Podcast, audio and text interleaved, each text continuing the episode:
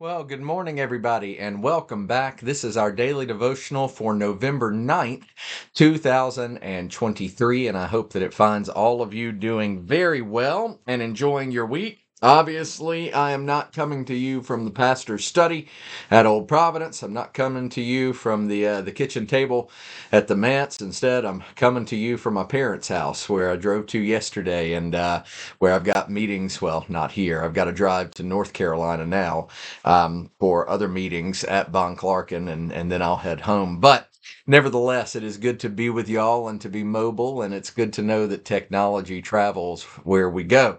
Um, where we're going today, um, in terms of our study in Acts, is y'all, we're finally done with Acts chapter 16. I meant to go back and uh, and look at all the different devotionals we had off of chapter 16. But to be fair, chapter 16 is a large chapter. A lot of things happen in there. A lot of principles are revealed. And remember, that's what we're doing here. We're reading about the Acts of the Apostles, the Acts of the early church, hence the name of the book. But as we read about this history that takes place, there are things that we ought to learn. There are things that we ought to glean. Principles are revealed about what is in God's Word, right? So, all of that being said, where we find ourselves is in chapter 17. Paul and Silas, uh, we went through everything yesterday with them being released and they were Roman citizens. And they said, No, you tell that magistrate and officials to come and escort us out. Um, we talked about civil disobedience yesterday. Now, along the same lines, we're going to get into some other things today that have to do with what happens next. And it does have to do with government and it has to do with, well, a very similar situation to what we saw in chapter 16 after Paul and Silas drove out the slave girl or, or the demon from the slave girl. Now, without further ado, let's pray and then we'll dig into Acts chapter 17. Our Father, as we come to your word now, we pray that you would guide us by your Holy Spirit. Help us to see, help us to understand, help us to know not only what your word says, but how it applies. Help us to know what you would have us do in light of who you are, in light of who you have called us to be. Now, please guide us, and I pray it in Christ's name. Amen. Okay, so Acts chapter 17, beginning in verse 1, it says, When they had passed through, and this is one of those names, right? It, it, it can be Amphipolis, Amphipolis, right? It doesn't matter. But Apollonia as well. They came to Thessalonica, where there was a Jewish synagogue. And yes, this is the same Thessalonica that Thessalonians is named after, first and second, okay? Verse 2 As was his custom, Paul went into the synagogue, and on three Sabbath days he reasoned with them from the scriptures. Now I've got to pause there for just a second. This phrase, as was his custom, or as his custom was, is something that we have seen multiple times with Peter, with Paul. We even see it with Jesus. Now, let me be clear on something. When it says the Sabbath day, this is the Jewish Sabbath day. And yes, he's going to the, to the synagogue in order to worship, but also to reason. Realize that a shift is taking place in the church where once there is a clear separation from, from Judaism, um, you even hear about it in the book of Revelation. Something referred to as the Lord's Day becomes the day that the Christian church gathers to worship God and then recognizes the Lord's Day as their Christian Sabbath. And the Lord's Day is on the first day of the week. It's on Sunday. It's the day that our Lord raised from the dead. Now, that's all of that is for a particular time. Why we worship on Sunday instead of Saturday, that's why. In fact, you again, if you read the book of Revelation, you find John talking about being in the Spirit on the Lord's day. Okay. That's not what we're focusing on today. What I want to focus on first, and, and, and we'll move on from here, but that phrase, as his custom was, y'all, um, there are lots and lots of, of reasons and, and rationale as to why you need to be a regular part of a Bible believing church. And by regular part, I don't mean a creaster, right? Christmas and Easter, I don't mean show up on Mother's Day only. I mean a regular part of the life of a Bible believing church. yes, that means worship service on Sunday morning, but it means more than that as well. It means having that relationship, that bond with the people of God. Um, certainly, lots of different reasons, right? If you know Jesus, why would you not want to worship him as he commanded? If you appreciate what the Lord has done for you, why would you not gather together with the people of God to worship the everlasting God? We're called to live lives of worship, but we are also called to corporate worship. In other words, it doesn't cut it to just worship God on your own. And let's be real. If you're going to disobey God when it comes to corporate worship, you're probably not going to be worshiping uh, worshiping him on your own either. Then there's the logical reason uh, uh, not only do we see throughout the New Testament churches being established, but you want to know what Paul is doing here? Some people say, "Oh, he's on a missionary journey to save people." Yeah, well, he's on a missionary journey to start churches. Okay, because the understanding of God's word is is that people are saved through the church. It's the church that sends Paul. It's the church that supports Paul. He is going to plant new churches. That's what he does and something else. I, I've seen lots of different things on this, and there's some really good sayings out there that that if you left the church over people, then uh, you know you weren't there for for the right reason anyway, because it's not church isn't about people, it's about God. All of those things are true. I, I heard this wonderful metaphor about how one of the most played songs is "Stairway to Heaven," right? And uh, that that kids, you know, teenage boys learn to to play that, and and if you go into a guitar center, right, and one of them's picked up an electric guitar and he just plays this horrible, terrible version of it. It sounds like a fork got stuck in the garbage disposal. You wouldn't say then, oh, Led Zeppelin is horrible. I'm never going to listen to Stairway to Heaven again. No, you you you'd listen to Stairway. You wouldn't listen to that kid play it again, right? And, and and it's the same way with church, right? If if a group of people does something very poorly, the problem is not God. The problem is the people. But aside from all of that, it comes down to what you love. You know, of all the things that Jesus loved and of all the things that Jesus promised, Jesus promised to build his church. Jesus said he was dying for his church. And it comes down to this. I've said it so many times. Y'all are probably sick of me saying it. You probably know, in fact, what I'm about to say before I even say it. But what I'm about to say is true. You can't say you love Jesus if you don't love the church. Really, you, you can't say that you love Jesus if, if you reject the things that Jesus loved. You can't call yourself a Christian, a follower of Christ, if you don't follow in his steps. Jesus established the church. Jesus is the real head of the church. Is the church perfect? No. If it were, then Jesus wouldn't have come in the first place. If it could be, it wouldn't have come in. The, Y'all, you can't love Jesus if you don't love the church. And this business uh, in verse 2, as his custom was. Paul shows us, Peter shows us, Jesus shows us. It was their custom to be a regular part of worship. Now, it's a synagogue, but the translation for you and me is church, okay? Um, I'm not trying to browbeat. I'm not trying to thump. I'm, and I'm not saying you got to come to Old Providence. There's people all over the place that, that watch this, and I'm glad that we are here together. And you can't come to Old Providence. I understand that. But you need to be in a regular part of a Bible believing church if at all possible. And if you can't be, you need to be watching us or somebody else on Sunday morning. Um, sometimes people live in places where it's just not possible. But if you are in the area of Old Providence, and if you don't want to come to Old Providence, fine. I, I would love for you to be there. Really, I would, because the Lord is doing amazing things. Great things are happening. I would love for you to be there. But if you can't, or if you won't, I, I love you enough to where I, if you got a problem with me, you need to be talking to me and, and we need to sort that out. If you got a problem with the church, we need to talk about that sort of thing too. But if you're not going to come to Old Providence, fine. Don't fool yourself. And this goes for anybody anywhere across all time, but I'm saying in the context of Old Providence because I'm the pastor there. Never fool yourself that you're really part of a church just because they hold your letter of membership.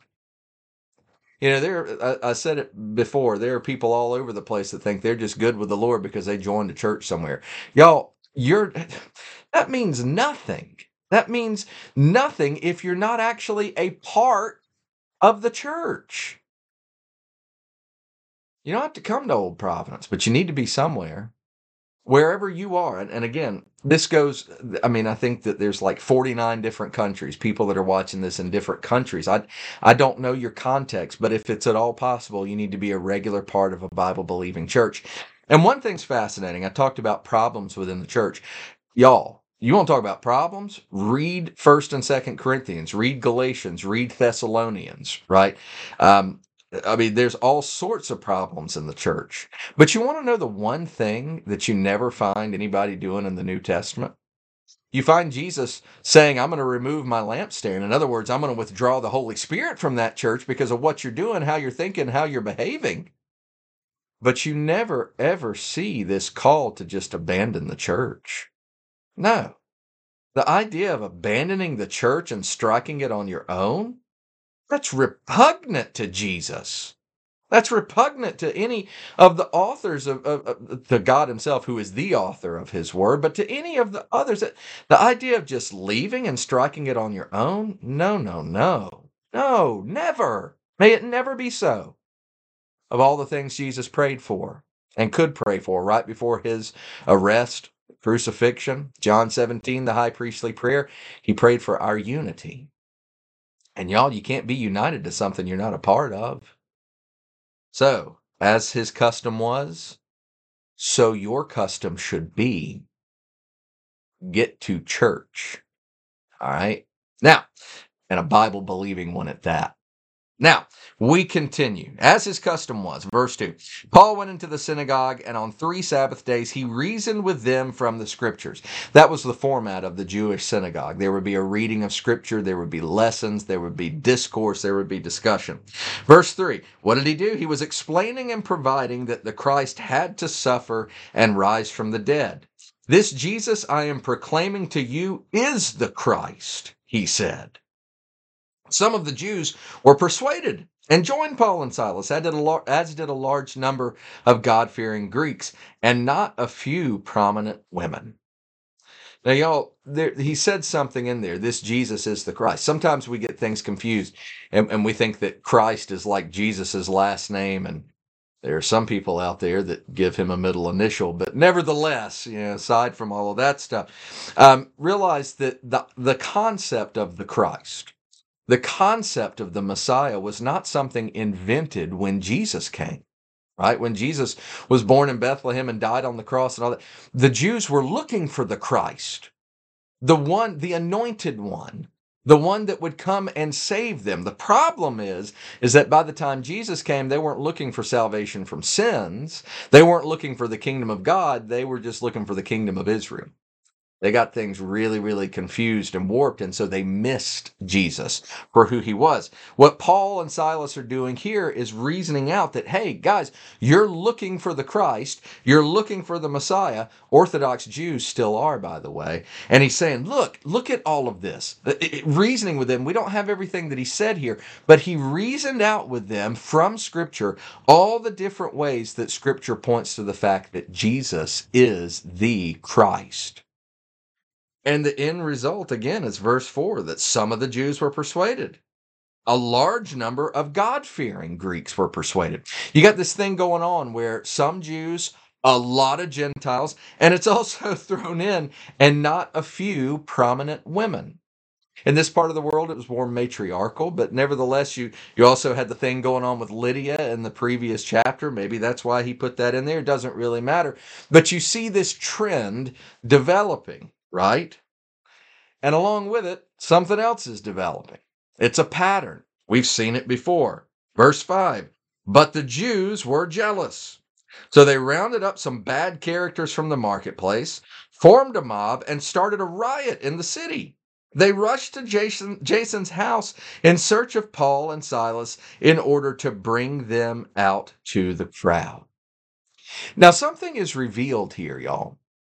And, and it is a little bit of a shift. You know, previously, take for instance Jesus, right? When Jesus is doing his earthly ministry, we find out about him going into the synagogue to do what Paul has done, to reason, to teach all of these different things. And when Jesus does it, the Pharisees, the Jews, they just go nuts, right? They just go bonkers because they are in sharp, sharp disagreement over his theology, over his assertions, over who he says he is. When Jesus throws out, I am, there's a reason they're ripping their beards out and tearing their clothes and they just go nuts and they want to murder him immediately. Now, that's originally what happened. Fast forward, you see the same kind of thing with Peter. But this is the first time that we get the real scoop on things and, and maybe a shift. You'll notice here that the Jews didn't go nuts over the theology. They're not going crazy over the assertion that Jesus is the Christ. No, no, no, no. They go nuts because, verse 5, the Jews were jealous. They're seeing that the gospel is taking root. And y'all, a principle is revealed here, and with this principle today, we're done. But the principle that is revealed here is this the enemies of the gospel are always jealous of the gospel taking root. I'll say that again. The enemies of the gospel are always jealous of the gospel taking root. And I word it that way because the gospel taking root looks like lots of different things. It doesn't just look like people that don't know Jesus coming to Jesus. It looks like people renewing their relationship with Jesus. The gospel taking root looks like people growing in their relationship with the Lord. The gospel taking root looks like people who were previously unchurched or underchurched that knew the Lord finally getting involved and and and and, and becoming a part of the church. The gospel taking root looks like life and vitality and newness and change. Not all change, not all change is good. But in terms of growth in Christ, in terms of growing in spirituality, in terms of sensitivity to the Holy Spirit, the enemies of the gospel hate these things. The enemies of the gospel decry these things. And oftentimes, the enemies of the gospel mock these things and greet these things with suspicion. Why? Because the enemies of the gospel, to use Jesus' words, to use Paul's words and others, the enemies of the gospel are just doing what their daddy wants them to do because their daddy's the devil. The enemies of the gospel have never received the gospel and they don't know Jesus. And so they respond accordingly as enemies. They're still part of that great striving darkness in John chapter 1 that tried to overcome the light but couldn't. Nothing is new, y'all. Nothing. Nothing is new. Everything's still the same. Eh, features change, but but everything's really still the same. People are still the same. Either you know Jesus and you celebrate the gospel and its effects, or you don't know Jesus and you go after it. Sadly for me and for others, right? Um, one of the ways that people go after the gospel is they go after the guy that preaches it. Um, what did we just read? Right? The Jews were jealous. Tomorrow, or I should say Monday, when we come back together, we're going to see what they did. We, have already read about them inciting a riot to try to draw them out. And indeed, you know, they're going to get arrested again, and, and we're going to meet a guy named Jason and all that kind of stuff. But the point is this the enemies of the gospel always try to stamp it out. The enemies of the gospel want the gospel to stop. But the beautiful encouragement is, y'all, the gospel never stops. Oh, the gospel. The gospel never stops. Look at what the Jews do here. they think they can throw them in jail and that'll stop them. Well, what happened in the previous chapter? What's happened elsewhere? They thought that they could kill Jesus and that would stop the whole thing altogether. Boy, was that a miscalculation. Y'all, the reality is this people come and go. They really do. People come and go, and, and, and people are imperfect. Paul was imperfect. It, you know, Romans, he talks about his battles with the flesh. Peter was obviously imperfect. I mean, it, people come and go, but the Lord preserves the gospel, and he's going to preserve it until the last day. And that last day, well, after the final person whose name is written in the Lamb's book of life, after that person comes to know the Lord, curtains, it's over. And then it really begins with the new heaven and the new earth. But I guess the point of what we're reading here, one of the overall themes of the book of Acts. You can't stop the gospel because you can't stop God. And the power of his Holy Spirit, whoo, y'all. John chapter 3, you remember when we were in John chapter 3, those of you that have been around with us? Remember what he said to Nicodemus? When Nicodemus said, How can a man be born again when he's old? Jesus' response was, The wind blows where it will, the Spirit blows where it will. You can't stop it. The best thing to do, uh, if you find yourself in opposition to the gospel, is to embrace it because you're fighting on the losing side, my friend. And I call you my friend because I am your friend.